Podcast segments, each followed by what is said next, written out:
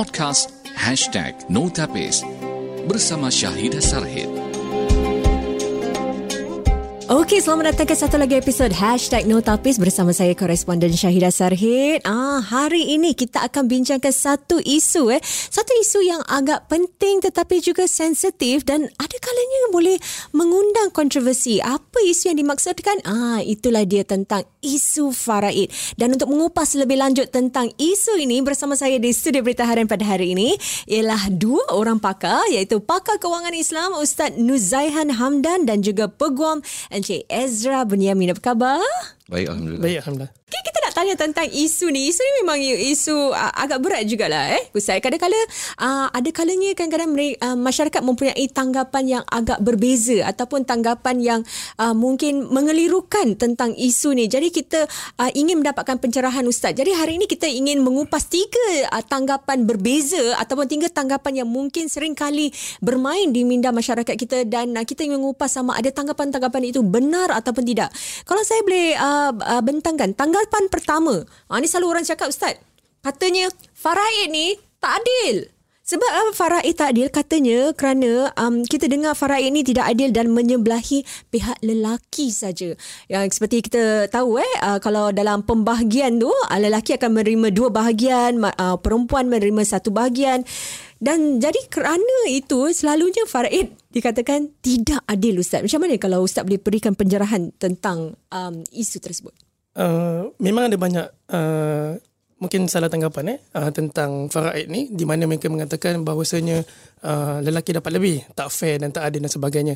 Uh, tetapi pada masa yang sama kita kena ingat bahawasanya uh, apabila turunnya ayat uh, 11 surah An-Nisa itu uh, ia menekankan tentang tanggungjawab. Uh, apabila datang kepada faraid. Kenapa contohnya lelaki dapat lebih daripada kaum hawa? Contohnya kerana antara sebabnya adalah uh, kebiasaannya lelaki-lelaki ni sebagai suami ada tanggungjawab isteri, tanggungjawab anak-anak dan sebagainya. Uh, dan juga pada masa yang sama kita kena ingat uh, isteri ni pula ataupun kaum hawa ni kaum wanita uh, tanggungan dia ada pada suami atau ada pada ayah. Mm. Eh contoh eh uh, macam kalau kita masih muda-muda contohnya kita selalu saya berbual dengan kawan dengan uh, anak murid eh tanya uh, zakat fitrah you all bayar tak? Dia kata tak bayar. Siapa bayar? Ayah bayar. Mm. Uh, maknanya tanggungan tu di atas tanggungjawab seorang ayah. Bila dah besar, bernikah, siapa bayar zakat fitrah? Suami pula bayar. Jadi menunjukkan bahawasanya tanggungjawab tu adalah tanggungjawab seorang laki-laki.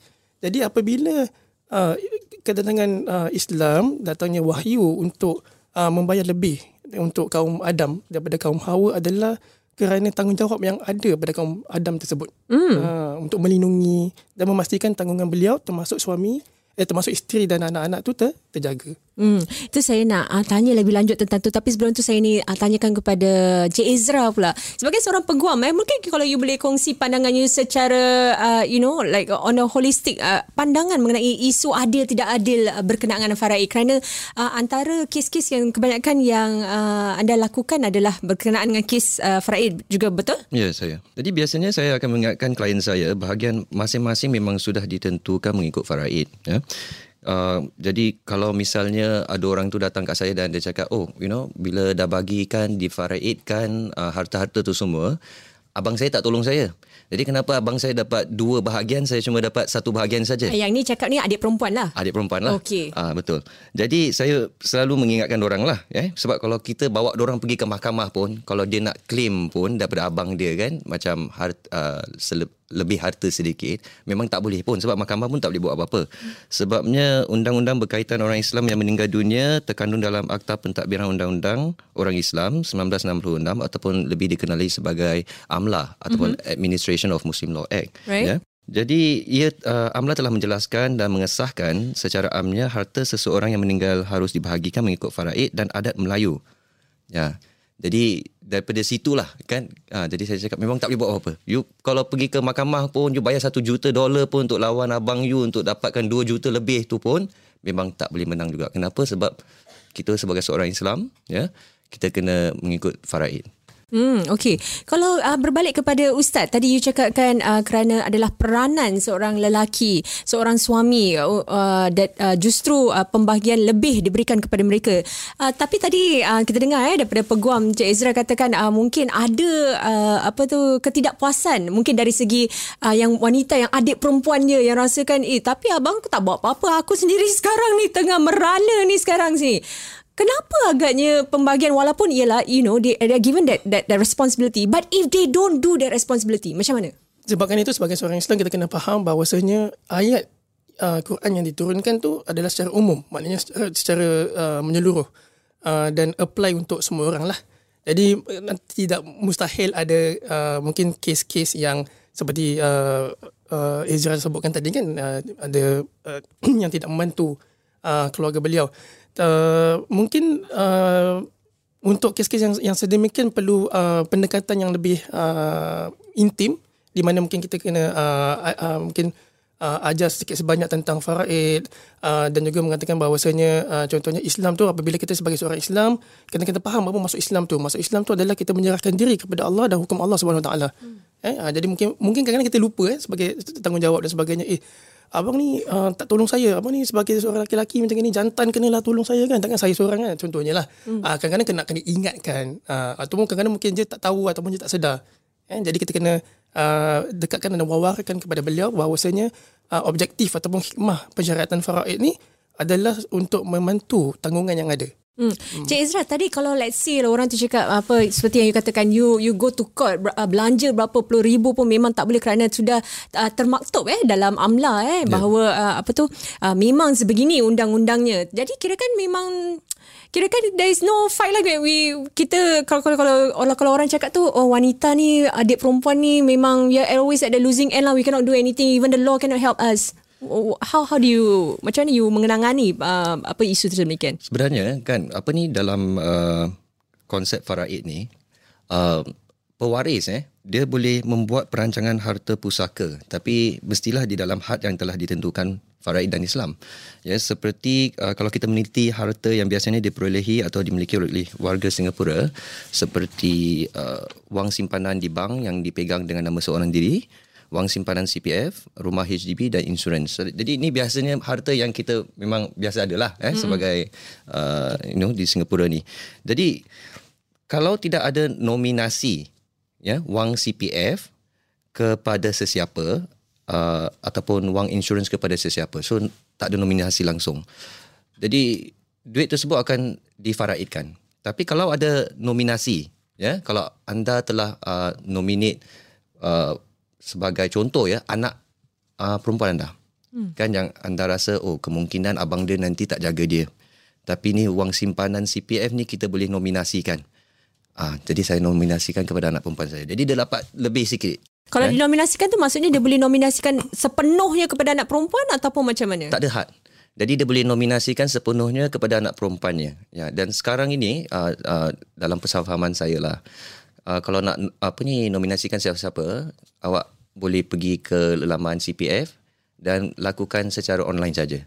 Uh, mereka telah membuatkannya secara mudah lah untuk hmm, sesiapa saja untuk melakukannya lah. Ustaz, jadi kalau dengan adanya uh, aspek nominasi ni, does that supersede faraid? And then kalau macam gitu uh, berlaku, adakah ini macam tidak mengikut undang-undang Islam ke macam mana? Uh, dia tak supersede. Dia maksudnya um, faraid ni adalah antara satu alternatif kepada perancangan uh, harta pusaka eh. Uh, jadi selain daripada itu ada juga uh, wasiat, ada juga uh, hibah dan jadi contohnya uh, nominasi yang Cik Ezra sebutkan tadi tu adalah uh, bawa bab hibah lah yang di mana pihak contohnya pihak MUIS dalam mengeluarkan fatwa mengenai uh, nominasi CPF, hmm. nominasi uh, insurance dan juga joint tenancy kan di mana uh, selain daripada faraid uh, kalau ada yang nominasi yang berlaku dan dari segi syarat dinamakan dengan hibah ataupun hadiah uh, ia uh, lebih eh, tak, tak tak ada limit tadi eh hmm. kita katakan uh, tak ada limit uh, boleh diberikan kepada contohnya anak anak perempuan dan beliau akan dapat on top of the faraid lah. Hmm. hmm. Dan nominasi ni Ezra maksudnya kita tidak kita perlu uh, do it in writing eh bukan secara verbal dia cakap macam mungkin eh dulu bapak dia cakap nak kasih semua kat aku ada itu boleh. Ah betul. Jadi kalau apa ni secara verbal saja memang tak pakailah. Eh, jadi kalau pergi mahkamah pun cakap oh ayah saya ada cakap dengan saya dulu kan semasa dia nak tidur tu kan. ha, bila dia nak peluk bantal tu dia cakap nanti duit-duit CPF simpanan ayah nanti ayah nak bagikan kepada kamu. Ha, lepas tu dia pergi mahkamah, lepas tu dia cakap dengan judge lah kan, dengan hakim. Ha, jadi dulu bapak saya bila dia nak peluk bantal tu kan dia cakap nanti dia nak bagikan duit sepenuhnya kepada saya. Tak pakai. Kenapa? Sebab tak ditulis. Jadi nominasi ni mesti dilakukan secara uh, formal ya. Ya, secara ditulis ya dan mesti direkod lah dalam simpanan CPF kan. CPF harus uh, diberitahu mm-hmm. dan juga kalau uh, mengenai HDB. Jadi HDB juga uh, ada formnya, mm-hmm. formatnya yang harus uh, dituruti. Ya, jadi kalau tak ada surat-surat tersebut memang tak pakailah kalau verbal saja. Hmm, jadi mesti tertulis eh and it must be in black and white eh. Ya, betul. Okey, kalau ustaz kalau bercing uh, kalau kita boleh singkap sedikit tentang sejarah faraid ni kalau ustaz boleh berikan sedikit pencerahan mengapa ia diperkenalkan dan uh, peranan Sejarah faraid ringkas, ni. eh, uh, yang tadi kita sebut tentang ayat uh, 11 surah uh, An-Nisa tadi uh, uh, di mana wahyu itu turun sebab nuzulnya adalah seorang sahabat di mana uh, beliau syahid di uh, uh, perang Uhud dan uh, isteri dan anak beliau datang kepada Rasul sallallahu alaihi wasallam uh, bertanyakan tentang suami saya ni dah meninggal. Kemudian uh, pak cik mereka ni mengambil harta harta-harta uh, daripada uh, uh, suami saya ni lah.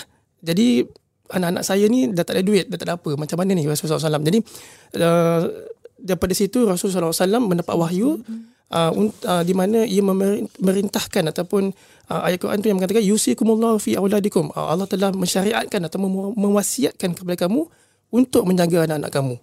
Uh, jadi pensyariatan faraid ini adalah untuk uh, memastikan bahawasanya uh, tanggungan kita tu ada pen, uh, mendapat apa yang kita uh, peninggalan daripada uh, yang telah meninggalkan kita lah maksudnya. Uh, Jadi begitu. itu daripada ayat dia lah Daripada ayat itu dia, daripada uh, sejarah dia bermulanya daripada Yes, situ. betul. Dan kemudian uh, tu, macam tujuan dia adalah kerana, kerana apa faraid itu? Uh, tujuannya adalah untuk uh, memiliki apa yang hak lah. Sebabkan itu kalau kita tengok kepada objektif syariah itu antara ini ada, ada lima. Antaranya adalah melindungi uh, nasab iaitu keturunan dan juga melindungi harta. Disebabkan itu untuk menjadi ahli waris kepada faraid antara syaratnya kita kena yang pertama adalah kena ada pertalian darah mm-hmm. iaitu nasab keturunan dan kedua adalah kena ada uh, perkahwinan. Uh, walaupun ada syarat yang ketiga iaitu uh, hamba dan sebagainya tapi da- dalam konteks Singapura dah tak ada lagi kan.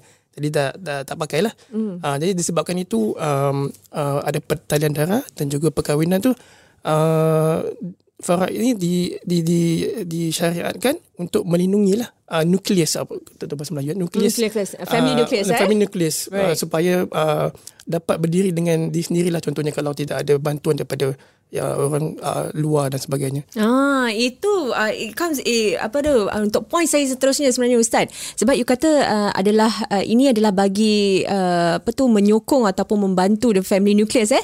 Tapi tanggapan kedua pula saya uh, ke, ke apa Seterusnya tanggapan yang selalu kadang-kadang uh, apa tu masyarakat kita fikirkan adalah bagaimana pula mereka yang tiada pertalian darah. For example, anak luar nikah, anak angkat, ibu bapa angkat, ibu bapa ketiri yang tak dapat harta. Jadi tanggapannya ialah kadang-kala uh, golongan ni um, tidak boleh mendapat bahagian harta mereka menerusi faraid. Adakah ini satu yang betul atau salah Ustaz? itu adalah satu pemahaman yang uh, betul lah. Uh, sebabkan kita kata tentang faraid uh, kenapa boleh bila kita jadi waris adalah pertalian darah dan juga uh, perkahwinan. Jadi yang mereka-mereka ni yang mungkin uh, anak angkat dan sebagainya Uh, kita boleh guna pakai apa yang Encik Ezra dah sebutkan tadi lah tentang selain daripada uh, faraid tu ada wasiat eh, ada nominasi eh, kalau kita sebab jadi apabila kita ada uh, ada pemahaman ada ilmu kita tahu eh ini kalau aku ada anak angkat ni ada fa- faraid ni dia tak dapat ni Uh, okey lah aku tulis wasiat lah kena black and white tadi kita kata kan kena hitam putih. Ya aku buat nominasi lah CPF busuk-busuk pun dia dapat uh, sikit lah eh, sebab dia dah anak angkat aku dah anggap macam anak sendiri dan sebagainya.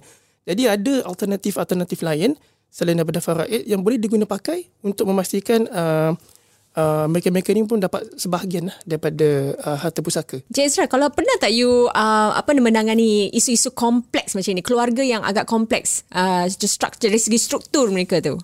memang apa ni banyaklah yang saya uh, dapatlah these days kan. Sebab kita punya golongan kat Singapura ni terutamanya banyak kahwin bercampur juga mm. kan?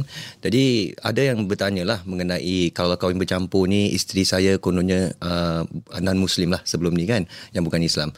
Jadi bila dia masuk Islam keluarganya tetap you know bukan Islam eh? Jadi apabila dia meninggal dunia adakah keluarganya akan mendapat uh, sebahagian hartanya? Jadi jawapan untuk soalan itu ialah memang boleh. Tetapi terhad kepada satu per tiga saja. Itu pun kalau diwariskan. Ada wasiat. Diwasiatkan. ah ha, diwasiatkan ya. Jadi kalau tak ada wasiat mm-hmm. maknanya tak dapat. Oh. ha. jadi yang jadi maknanya kalau uh, bukan orang Islam kita tak boleh dapat daripada faraid itulah. Ya. Kalau ada lagi macam uh, keluarga yang kom- yang kompleks yang lain macam mana? For example yang bukan yang bukan uh, kahwin campur lah, yang macam um, uh, misalnya anak angkat ke ataupun uh, anak tiri ke, bagaimana bu- bagaimana pula untuk mereka? Ya, jadi untuk mereka juga, jadi untuk anak angkat dan anak tiri pun sama juga. Uh, mereka boleh uh, apa ni menulis wasiat untuk membahagikan satu per tiga daripada harta mereka. Terhad kepada satu per tiga. Lebih daripada satu per tiga tak boleh. Jadi kalau mereka menulis wasiat, menyediakan wasiat yang membahagikan lebih daripada satu per tiga kepada waris tersebut, ya seperti anak tiri, anak angkat ni semua, then jadi maksudnya tak pakai. Hmm. Jadi kalau pergi mahkamah pun orang tuntutkan you know uh, oh wasiat ni ada bagi saya apa ni saya sebagai anak tiri bapa saya ada bagi 2 per 3 harta keseluruhannya tak pakai. Oh, okey. Habis tapi kalau kalau kalau harta tu sudah difaraidkan pun mereka dah tak boleh dapat daripada mungkin itu kecuali kalau orang yang penerima tu ingin memberi kepada mereka eh. Wasiat tu satu per tiga, hmm. dan belen dua per tiga tu difaraidkan. Right. Betul. Uh, dan uh, uh, ada juga kes-kes di mana bahawasanya contohnya macam anak anak tiri kan anak angkat dan sebagainya di mana keluarga ni alhamdulillah masya-Allah keluarga dia pun menitik beratkan tentang uh, hal ehwal anak angkat ni mm. oh, dia pun kata macam oh tak apalah kita dapat bahagian kita tapi nak kita kumpul-kumpul lah uh, mana yang yang kita mungkin kita dapat contoh satu dua per tiga tadi tu kan uh, mungkin kita keluarkan sikit-sikit lepas tu kita bagi kepada anak angkat ni ada juga yang yang yang Ah, kes, macam ni, macam gitu boleh. Ah, okay. boleh, boleh tapi dengan syarat diorang dah dapat faraid itu terlebih dahulu. Lepas tu diorang diorang uh, hmm. berkumpul, discuss berapa banyak diorang nak bagi, diorang setuju bagi kepada anak angkat tersebut. Boleh diberikan eh? Boleh. Kalau macam Cik Ezra, you boleh uh, berikan antara isu-isu yang macam uh, kompleks, kes-kes yang you pernah um, tangani berkenaan dengan ni. A- apa dia kalau you boleh kongsikan? Dan bagaimana dia uh, dihuraikan? Jadi sebagai contoh ya uh, seorang isteri kedua ya seorang isteri kedua tu dia pun boleh dapat daripada faraid kan sebab dia isteri kalau isteri yang sah lah hmm. ya menurut uh, hukum ya jadi kalaulah keluarga pertama uh, isteri pertama keluarga isteri pertama tidak uh, uh, apa ni melibatkan nama beliau right dalam pembahagian faraid tu hmm. jadi isteri kedua tu boleh ke mahkamah ya untuk merayu Boleh merayu maksudnya beliau boleh mendapat sebahagian lah. ya Memang hak dia untuk Ah, menerima lah. bahagiannya menurut faraid lah hmm. kan uh, tapi banyak uh, apa ni orang-orang kita kat Singapura ni uh, yang tak tahu mengenai sijil warisan Nah, jadi sijil warisan ni uh, apa ni boleh dimohonkan daripada Mahkamah Syariah Singapura. Apa purpose sejil warisan tu untuk apa? Jadi sijil warisan ni dia akan uh, menyelarakan nama-nama uh, waris yang sah ya mengikut faraid dan bahagian apa berapa banyak bahagian yang mereka akan menerima. Ha, jadi kalau yang isteri pertama ni, keluarga isteri pertama ni kan, jadi dia kena apa ni apply dekat mahkamah syariah kan untuk sijil warisannya ataupun inheritance certificate. Jadi bila dia apply, dia tidak uh, apa ni uh, menulis nama isteri kedua, keluarga isteri kedua kan. Actually dia dah salah tu kira kan. Sebab bila dia tak menulis nama isteri kedua tu, uh, walaupun dia ketahu, uh, dia tahu eh yang ada isteri kedua eh. Jadi kirakan dia dah melanggar sumpah. Sebab apabila seseorang itu memohon uh, sijil warisan di mahkamah syariah, ya, mereka uh, harus menganggap sumpah untuk mengatakan untuk mengesahkan bahawasanya uh, nama-nama di dalam sijil ini ialah benar dan tak ada orang lain lagi. Hmm. Uh, jadi pertama sekali dia dah salah dalam segi undang-undang sebab dia dah bohong lah kira kan. Ya. Uh, jadi yang kedua kalau ada ada uh, salah sebegini jadi macam mana tu? Jadi isteri kedua ni dia boleh mohon ke mahkamah untuk uh, mengemaskini kembali sijil warisan tersebut. Ah, untuk melibatkan nama dia ke dalam sijil warisan tu lah. Hmm. Ah, jadi dari situ baru boleh difaraidkan. Jadi kalau harta-harta semua dah difaraidkan jadi macam mana pula? Hmm. Kalau harta-harta tu semua sudah difaraidkan, jadi actually boleh tuntut balik. Ah, tapi oh. memang rumit lah eh. Hmm. Ah, tapi nak kena pergi mahkamah kan, nak kena file dia punya claim, ah, baru tuntut berapa bahagian dia lah ah, daripada sesiapa lah. Tapi kalau uh, le- macam uh, apa Ezra tadi kata kalau let's say uh, keluarga tidak tahu uh, tentang kehadiran isteri kedua ni dan tiba-tiba baru tahu dan uh, mungkin uh, mereka uh, berkahwin di luar negara dan mungkin tiada uh, apa sijil formal sijil rasmi dan sebagainya. Macam mana tu? Jadi dalam pengalaman saya lah eh biasanya kalau kahwin di kampung pun ada sijil juga. Tapi sijil tu oh, diberi, wow ada pengalaman.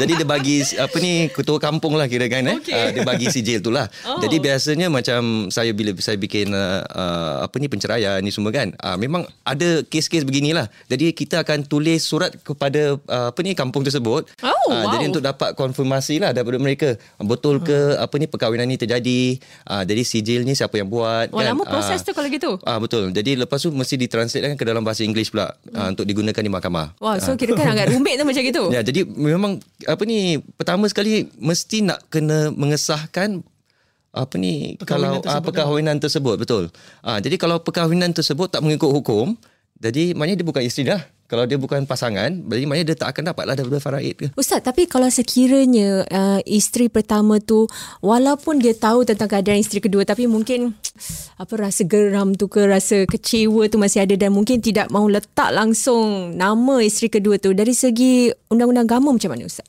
Uh, nak kata salah tak salah tu uh, mungkin melihat tertakluk kepada kes-kes yang ter, uh, yang yang tersendirilah maksudnya. Uh, tapi seperti mana Cik Ezra katakan uh, bahawasanya kalau isteri kedua pun dia ada hak lah untuk mendapatkan uh, uh, bahagian beliau. Disebabkan itu seperti mana yang kita katakan uh, tadi, kalau kemungkinan besar uh, mungkin sang suami itu mungkin dia akan, akan dia sembunyikan ataupun dia kata oh uh, uh, mungkin uh, keluarga saya tak akan terima isteri yang kedua dan sebagainya. Mungkin ya mungkin Allah alam uh, bukan nak mengajar cuma uh, mungkin dia boleh boleh consider contohnya uh, wasiat ke nominasi dan sebagainya. Uh, tapi pada hakikatnya uh, isteri yang pertama tu uh, setahu saya kena diberitahu lah sebelum suami tu kahwin isteri yang kedua kena minta izin dan sebagainya. Betul. Ha, jadi, Tapi ada kala-kala dia mereka tak, izin, tak minta izin kan. Kalau macam saya pergi kampung tu kan. Sampai pergi kampung seperti pengalaman Encik Ezra kita. Uh, That's why kita, saya uh, dari segi hukum macam tadi yang kita sebutkan tadi cuma tu lah case to case basis lah sebenarnya kita tak tahu eh, isteri ni kadang-kadang masih rasa pahit dan sebagainya cuma kita kena kena ingat lah uh, hukum hakamnya datang uh, ada ada sebab-sebab dia Uh, kadang-kadang kita tak boleh terlalu sangat mengikut uh, emosi ya uh, datang pada uh, judgement dan sebagainya. Okey, jadi kalau untuk golongan tadi macam dia anak tiri dan sebagainya, bagaimanakah uh, mungkin uh, kita dapat memastikan golongan-golongan sebegini dilindungi dan terjaga? Uh, dari segi kewangan tentang uh, mungkin kalau uh, ustaz ingin uh, sentuh tentang uh, kalau selain daripada faraid lah uh, apa uh, tadi ustaz ada kata tentang wasiat dan sebagainya. Ya betul, wasiat dan seperti kita sebutkan tadi lah uh, untuk golongan-golongan yang sedemikian ni uh, apa yang boleh membantu mereka adalah kalau ada wasiat yang uh,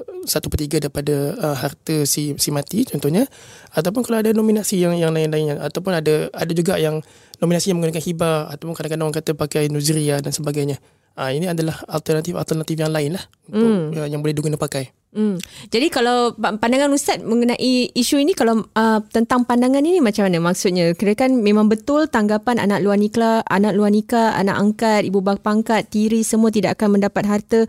Uh, kira kan mereka ni ada losing end ke apa macam mana Ustaz? Bukan kata losing end, cuma uh, seperti kita katakan tadi tentang nukleus tu kan. Uh, memang uh, Islam menitik beratkan tentang uh, nasab keturunan dan sebagainya. Jadi bila ada anak angkat dan anak tiri ni bukan bukan losing end. Disebabkan itu Islam datangkan dengan satu sistem sistem keuangan yang di mana selain daripada faraid ada juga uh, atau dipanggil apa alat-alat lain eh yang boleh digunakan pakai untuk mendapatkan memastikan bahawa sebenarnya mereka ni pun terlindung juga. Hmm. Ha. Mungkin alat-alat lain ni kurang dikenali ataupun kurang di uh, apa tu bincangkan dalam masyarakat kita. Kalau Betul. ustaz ingin uh, memberikan ulasan lebih lanjut tentang uh, bahan-bahan yang lain ni. These are the tools. Uh, ulasan bahan-bahan yang lain ya uh, seperti kita katakan tadi contohnya kita ada faraid satu uh, lepas tu kita ada ada hibah iaitu nom, uh, nominasi uh, yang fatwa keluarkan tentang nominasi CPF CPF dan juga insurance. Uh, hibah, hibah maknanya hadiah lah, menganugerahkan, menghadiahkan uh, di mana berlaku pada masa hidup uh, sebelum beliau, beliau mati. Kemudian ada uh, apa lagi tadi? Wasiat hibah nuzriah. Hajat tu pun kena tulis juga kan Cik Ezra eh? Ya. Walaupun dia hmm. verbal dia tak pun tak boleh eh? Betul. Oh, okay. Adakah uh. eh, perlu in writing nak kena pergi uh, lawyer's office ke apa nak tulis? Uh, biasanya Hajat tu. dalam pengalaman saya lah eh dan uh, dalam pemahaman saya juga kalau nuzriah tu kalau ikut hukum Islam memang pakailah kan tapi kalau mengikut undang-undang negara tak pakai. Hmm? Maksudnya macam mana? Kira kan kalau nuzriah tu ya uh, nuzriah ni macam mana tau dia punya konsep ni dia uh, kira kan kalau seseorang tu dia buat nuzriah tu kan uh, maybe dia akan mengatakan eh uh, 2 3 jam sebelum saya meninggal saya bahagikan saya punya rantai dekat anak saya uh, seumpamanya lah Okey. kan uh, jadi uh, nuzriah yang seperti berikut tu tak pakai jadi kalau pergi mahkamah pun kita tuntut kan orang tu tuntut eh untuk uh, gelang tadi kan ataupun rantai tadi dia tak akan menerimanya Pakai rekod pun tak boleh? pakai rekod pun tak boleh Pakai video pun tak boleh? Video pun tak boleh juga. Kena Ah. tulis juga? Tulis pun tak boleh juga. Habis macam mana? Sebab nuzriah. So asalkan i- ianya nuzriah, ya, Ha? ah, kita buat hajat seperti berikut, ya, tak pakai. Tetapi hibah rukbah boleh digunakan. Jadi Hmm, hibah rukbah seperti mana yang telah diterangkan oleh Muiz juga ya, uh, mengenai CPF, wang nominasi CPF dan juga uh, uh, apa ni mengenai HDB. Uh, joint tenancy. Ah, correct, joint tenancy, correct. Jadi uh, untuk yang apa ni hibah rubah memang boleh tapi terhad kepada yang tadilah nominasi CPF dan juga perumahan ataupun uh, insurance ya. Tapi nuzriah terus tak boleh pakai. So kira kan kalau orang tu dah cakap nak kasih rantai emas tak, tak dapat lah orang tu. Hmm tak dapat betul. Tak dapat langsung. Tapi hibah lah. Ah, kunci. Melainkan Itu dia hibah lah betul. Ah, mana kita Jadi hibah lah. kira kan saya sekarang ada jam tangan saya lah ni Ah, kan. jam tangan jadi, Rolex lah, eh. Okey jadi saya nak bagi awak lah. Saya nak Hmm, hadiahkan hibahkan kepada awak. Jadi kalau saya buka saya punya jam ni saya bagi awak sekarang juga saya bagi dah menjadi hak awak kan. Ah. Jadi uh, bila ianya menjadi hak awak jadi itu dah awak punya. Bukan saya punya lagi kan. Ah jadi itulah apa konsep hibah rukbah tu lah. Betul. Ah Hmm, itu dah kasih on the spot lah maksudnya. Ah, jadi- Tapi kalau Nuzria tu kalau dia kata oh nanti lepas aku mati baru aku kau, kau ambil aku punya jam Ah, Rolex tak betul. boleh. Kira kan hak milik tu ah, ah, tidak apa ni not transferred. The enforceable later something like that. Ah correct. Ah Oh, okay, faham. Okay, so Ustaz, so kira kan ada yang tadi you, you were mentioning uh, Faraid, Hiba, Nuzria. Am I right? Wow, betul. saya sekarang ba- banyak perkataan baru pun saya belajar ni lagi. Tapi satu je lah untuk uh, apa ni pemahaman lah eh. Hmm. Jadi sekiranya tidak ada waris yang uh, apa ni macam uh, tuntut lah macam rantai tu eh yang telah dinuzirakan tu kira kan tak menjadi hal apa-apa pun. Uh, cumanya kalau ianya menjadi uh, isu undang-undang dan dibawa bawa ke mahkamah uh, baru tak pakai. Faham? Ba- maksudnya kalau dia bawa pergi mahkamah, baru tak pakai. Maksudnya macam mana?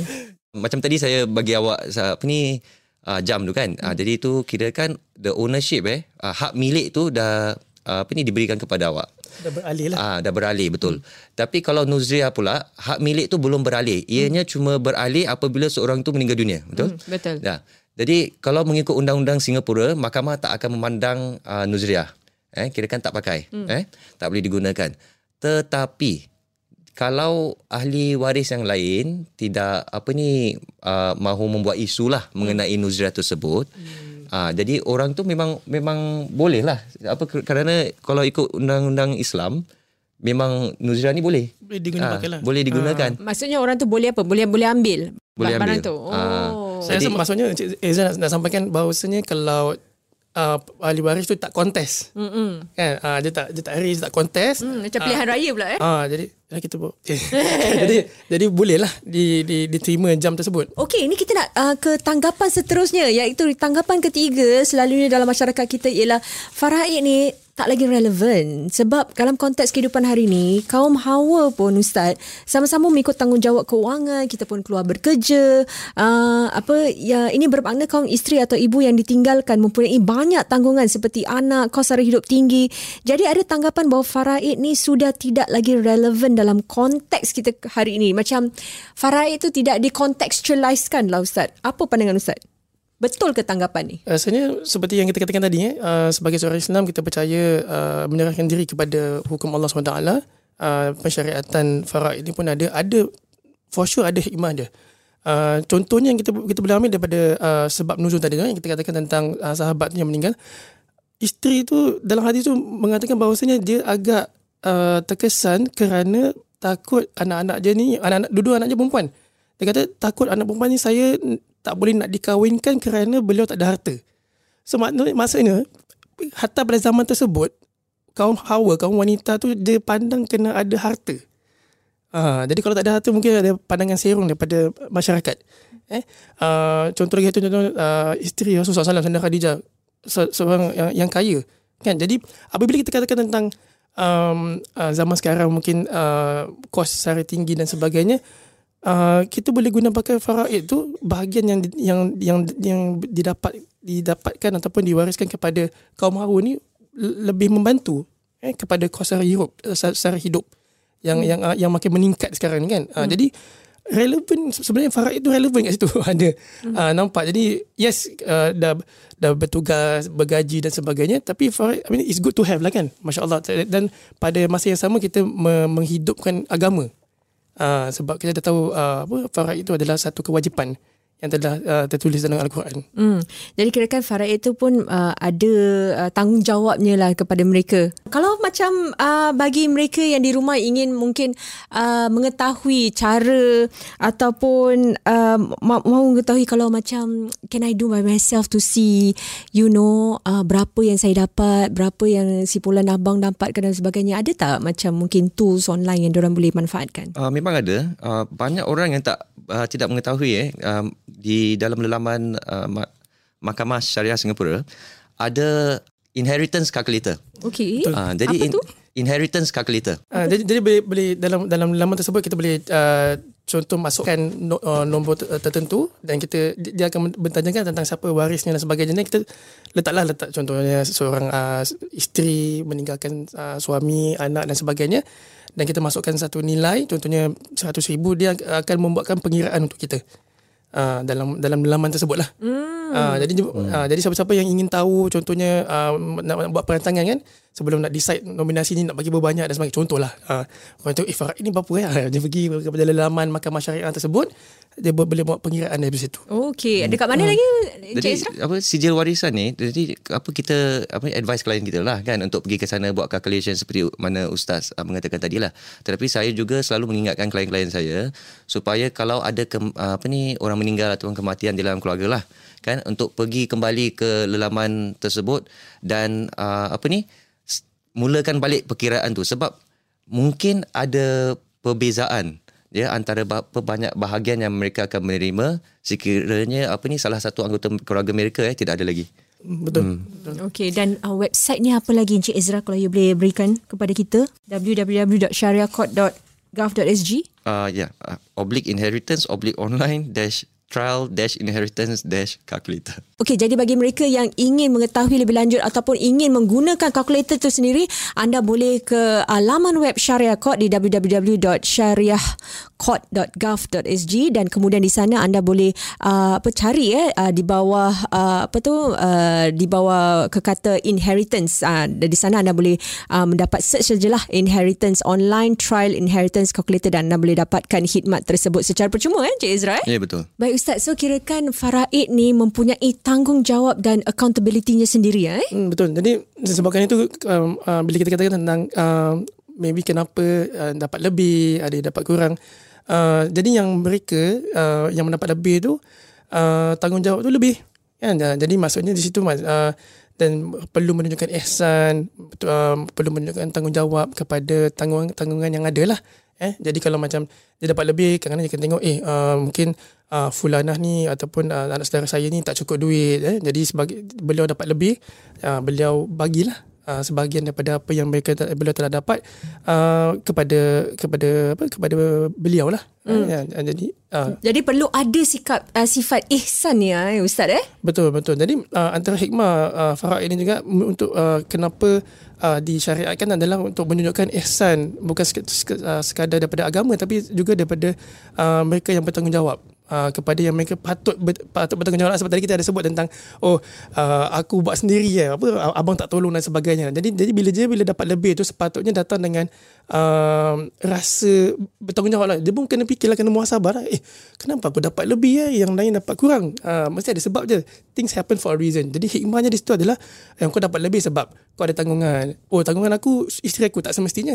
Kalau contohnya dia ada abang, abang dia meninggal tapi uh, abang meninggal contohnya meninggalkan keluarga, ada isteri, ada anak dan sebagainya. Jadi dia tu bila dia dapat bahagian daripada abang dia yang dah meninggal tu contohnya, dia kena tengok oh uh, sekolah dia orang mungkin ke tidak dan sebagainya. Jadi dia kena tolonglah bantu tak semua mungkin tak 100% tapi dia kena bantu juga lah tanya berapa banyak uh, berapa yang diperlukan dan sebagainya. Jadi dia menggunakan daripada duit yang dia dapat daripada abangnya contohnya daripada uh, Farad ini dia gunakan untuk uh, bayarlah tanggungan tanggungan kepada anak-anak ni Hmm, jadi hmm. Farad itu mesti ada si, ada sifat ihsan dan juga tanggungjawab eh terhadap betul, betul. Uh, tanggungan uh, apa yang penerima tersebut penerima ya. tersebut betul. Hmm, okey, saya yakin Encik Ezra sebagai peguam bermacam kes yang telah diuruskan. Boleh kongsi pengalaman atau kes yang masih melekat tak dari fikiran awak bila bab isu ni? Ada tak? mengenai rumah lah. Biasanya yang saya dengar selalu eh daripada masyarakat kita eh pas uh, mengenai rumah. Nanti you know, banyak orang datang kat saya nanti mereka akan mengadu lah. Uh, ni apa ni lawyer Ezra nanti apa kenapa eh saya punya Faraid ni kan uh, bapak saya meninggal tapi saya tak dapat pula apa duit Faraid daripada rumah tu. Ah ni siapa yang cakap? Anak lelaki ke? Anak lelaki lah. Okey. Ah, jadi apa anak lelaki ni tanya saya lah, kenapa saya tak dapat apa-apa eh daripada apa ni rumah HDB tersebut? Hmm.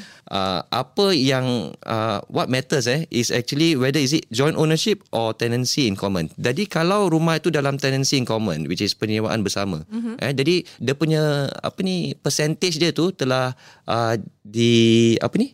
Dia confirm ditetapkan ah ditetapkan ah bila daripada apabila awal lagi eh? ah daripada awal lagi sejak hmm. bila apa ni kat kaunter HDB tu kan bilik rumah tu kan ah hmm. jadi mereka dah tentukan okey tick to box tenancy in common eh lepas tu dia punya uh, apa ni Peratusan. percentage ah peratusan dia, tu hmm. maybe for example 40% uh, to the husband 60% to the wife. Hmm. So sekiranya dia meninggal dunia lah eh. Siapa yang meninggal si dunia? husband ni meninggal okay. dunia lah. Eh kalau husband tu meninggal dunia kirakan 40% dia tu kan rumah hmm. tu seharusnya dijual hmm. dan 40% tu difaraidkan. Tapi 6% 60% hmm. tu tetap dengan isterinya Milik tidak isteri di ah milik isterinya tidak difaraidkan. Hmm. Ah jadi ni yang saya nak mempertengahkan lah. Jadi ada ada apa ni better understanding lah on this Jadi issue. kalau kalau ada orang yang come to you and say saya tak dapat apa-apa ni macam mana? Bagaimana uh, huraian dia? Ah, jadi saya nak kena explainkan mereka lah. Hmm. Ah, macam mana tadi yang saya apa ni berbual tadi lah. Ah, jadi kita explain. Jadi tenancy in common ke joint tenancy ke? Kalau tak ada? Ah, kalau tak kalau tak ada. Kalau tak ada langsung mak- maksudnya mereka tidak memilih antara antara dua ni. Ah, tak mungkin sebab bila beli rumah kat HDB kan nak kena pilih antara satu. Antara dua tu nak kena Oh, pilih. I Ah, see. So dua. walaupun dia first owner ke apa second owner boleh still pilih yang joint ownership ni juga joint is it? Dia first owner dengan second owner ni tak ada maksud apa-apa pun. Okey. Dia cuma nama saja. Sebab kan line tu kan satu kan. Jadi mesti nak kena letak nama satu. nama orang kedua di line kedua lah. Okey. Ah, jadi siapa yang datang dulu nama tu kan tak menjadi masalah. Ah, so uh, pada waktu pembelian tu mesti ada um, pilih sama ada joint ownership Ya, ataupun betul. ada what Tenancy dia- in common. Tenancy in common. Ah, Okey. betul. Jadi kalau kalau dalam kes itu macam mana you you uh, you kena dapat tahulah sama ada rumah tu mana satu yang dipilih oleh mak bapak dia maksudnya. Uh, ap- apabila membeli rumah tu, is it? Ah, jadi apabila membeli rumah tu lah. Jadi sekarang ni kalau benda tu dah terjadi sekarang kan. Hmm. Ah, jadi rumah tu joint ownership. Jadi joint ownership tu pergi kepada ibunya. Hmm. Jadi saya cakap dengan dia, awak tak boleh tuntut daripada ibu awak sebab hmm. ah, kenapa dah apa ni meng- menggunakan konsep hubah apa ni hibah rubah. betul. Ah, jadi apa ni Muiz pun dah confirm eh kalau joint ownership ni kan memang tak difaraidkan lah. Ah, jadi rumah tu tak perlu lima- dijual. Walaupun lagi 50% tu masih ada. Uh, kalau joint ownership ni macam saya cakap tadi tanggapan orang tu oh 50% 50%. Hmm. Tapi kita sepatutnya ya tak berfikir sebegitu. Joint ownership ni maksudnya tu kalau seorang itu meninggal dunia salah satu owner tu eh first owner second owner. Jadi kalau first salah satu owner tu meninggal dunia keseluruhannya 100% rumah itu eh pergi kepada yang masih hidup. Yang masih hidup. Oh, Ah. oh I see. Jadi kira kan tak bolehlah si anak tuntut apa-apa. Ah betul. Betul. Jadi tenancy in common tu mungkin uh, kebiasaannya dalam hmm. masyarakat tu apabila mereka dah tahu contohnya uh, macam tadi macam uh, Encik Zara kata suami isteri kan dia dah tahu okay, eh, aku punya gaji banyak ni aku contribute 60%. Ah, betul. Uh, wife contribute 40%. Jadi kita letaklah tenancy oh kita ambil tenancy in common. Ah kita ambil tenancy in common kita letak 60-40. Mm-hmm. Uh, lepas tu apa yang berlaku seperti yang Encik Zara sebutkan lah kalau siapa cerai ke ataupun meninggal dan sebagainya bahagian seseorang tu dijual di, dan dan uh, yang yang lagi yang balance tu difaraidkan lah. Hmm, betul. Kan? Uh, manakala uh, tenancy in uh, joint tenancy tu uh, mungkin bila kita kata 50-50 mungkin keliru sikit eh, dia Azhar, eh. Uh, dia, dia, dia more to macam survivorship tau. Jadi um, if I die first then you take over or if you die first I take over. Ah dia macam gitu. The whole ownership Ah, eh? the whole ownership. Jadi Okay. uh, macam seperti Cik Azhar kata uh, ada juga yang mereka yang yang mengambil uh, tenancy uh, joint tenancy ni uh, apabila mereka mem- memikirkan tentang hal ehwal contoh kalau kita suami eh Eh, kita join tenancy je kenapa senang jadi kalau uh, abang meninggal dulu uh, kau dengan anak-anak dah ada rumah hmm. contohnya uh, oh tak payah faraid tak payah sebab dia kira hibah jadi uh, ini milik kau jadi aku tak kisah Okay, jelas. uh, that's very clear. Jadi uh, fatwa pun di di apa di bukan kata rombak tapi diubah juga sebab dulu ada ada ada beberapa kes di mana um, bila uh, suami meninggal contohnya rumah tu terpaksa jual. Uh, jadi bila jual isteri anak-anak tak ada rumah. Siapa nak jaga tak ada orang jaga. Uh, jadi fatwa tu ber, uh, di, di, di, dikemaskinikan untuk melindungi uh, yang yang uh, contohnya isteri dan anak-anak ni lah. Hmm. Uh, itu itu kalau kita ambil uh, apa uh, choose joint tenancy lah. Hmm, I, I think very jelas tu uh, apa tu penjelasan daripada ustaz. So kira kan yang tadi si anak tu kalau dia tuntut-tuntut tak adalah tak Memang tak apa. dapat lah. Oh, uh, oh yang lagi satu tu. Uh, jadi bila ada first name second name tu, Ah. uh, apa yang Cik Ezra katakan maksudnya adalah uh, bila datang bab faraid ke bab pembagian harta dia tak ada kesan apa-apa Hmm. kepada kepada Hmm, betul. pembagian. Ah, Betul. sama ada first name ke second name ke occupant ke apa occupier ke apa je bila datang kepada uh, Tak ada. pem- tak ada dia tak ada kesan apa-apa. Oh cuma yang first saja tu eh.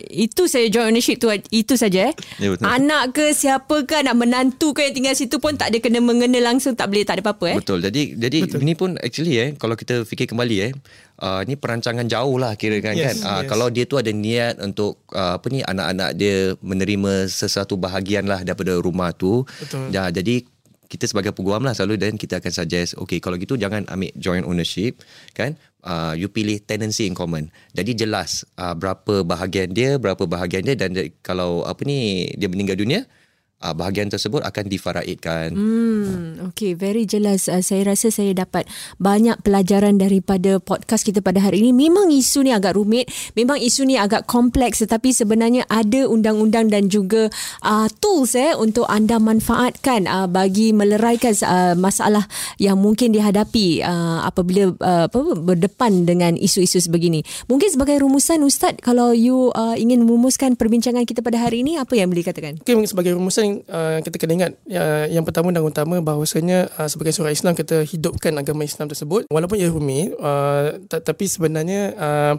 kita tidak menghindari kita sebagai seorang Islam untuk uh, belajar uh, cuba uh, mengambil inisiatif untuk uh, mengetahui lebih lanjut uh, tentang uh, faraid tentang uh, hibah dan sebagainya Uh, sebab benda-benda semua uh, boleh dapat di dalam uh, laman uh, internet seperti uh, Mahkamah Syariah dan juga MUIS uh, dan ia amat penting sebab kadang-kadang dalam satu keluarga tu mungkin tak ada tak ada orang yang tahu ataupun pakar kan. Uh, jadi uh, kalau ada yang mengetahui perkara tersebut mungkin boleh berbincang dan sebagainya. Uh, dan kita fikirkan ni sebagai untuk menghidupkan agama lah uh, menghidupkan agama alhamdulillah dalam konteks Singapura ini walaupun uh, ada civil law eh, civil court dan sebagainya tapi dalam masa yang sama uh, kita masih dibenarkan untuk meng- menghidupkan uh, Islam. Uh, sebab tu jadi uh, mungkin antara hikmah faraid ini pun adalah untuk kita mengetahui bagaimana untuk mengira bagaimana untuk buat perancangan dan sebagainya dan ini uh, objektif dia ataupun uh, hikmahnya adalah uh, untuk kebaikan kita sendiri juga hmm. insyaallah Encik Izra pula sebagai rumusan? Uh, sebagai rumusan apa ni faraid ini ada keindahan dia ya ada keadilannya juga ya tapi uh, satu yang kita mesti ingat ya cara pembahagian tu bila apa ni kita buat apa ni estate planning tu eh mesti mengikut undang-undang lah. Uh, jadi seperti HDB uh, kita mesti uh, apa ni uh, make sure eh is in the correct form, is in the correct format. Sama juga seperti nominasi CPF lah. Ni semua sebab macam kita bincangkan tadi lah kalau kita tak ikut undang-undang uh, formality ni semua kan nanti mm. benda tu tak pakai lepas tu nanti jadi pergaduhan pula uh, jadi mm. to avoid all this eh supaya perkara sebegini tak berlaku uh, make sure lah eh kita ambil uh, apa ni penjelasan daripada yang tahulah seperti MUIS ataupun uh, peguam-peguam lah hmm. ya uh. Jadi kalau uh, sesiapa yang ingin mendapatkan uh, maklumat lebih lanjut boleh ke laman MUIS eh laman MUIS dan juga the uh, laman uh, Syariah Court untuk mengetahui lebih lanjut lagi tentang isu-isu uh, faraid uh, wasiat dan sebagainya yang telah kita bincangkan pada hari ini. Baik uh, terima kasih kepada Ustaz Nuzaihan dan juga Encik Ezra kerana sudi bersama kita dalam hashtag Notapis pada kali ini. Ini merupakan episod satu daripada enam episod yang akan kami bincangkan lebih lanjut tentang isu-isu sebegini. Uh, episod kedua kita akan bincangkan lebih lanjut tentang wasiat. Jadi bagi mereka yang ingin mendengar, anda hanya boleh klik di uh, uh, cari uh, kami di hashtag Notapis di Spotify ataupun di laman web di www.beritaharian.sg. Terima kasih kepada uh, Ustaz dan juga Encik Ezra. Bagi mereka yang ingin mengetahui lebih lanjut, ada sebuah seminar uh, berjudul Rancangkan Akhirat, Manfaatkan Masyarakat yang akan berlangsung pada 4 Februari ini daripada jam 11 pagi hingga 1 tengah hari di Lifelong Learning Institute 11 Yunus Road 8. Untuk mengetahui maklumat lebih lanjut, anda boleh ke laman web www.wakaf.sg. Podcast Notapis bersama Syahidah Sarhid.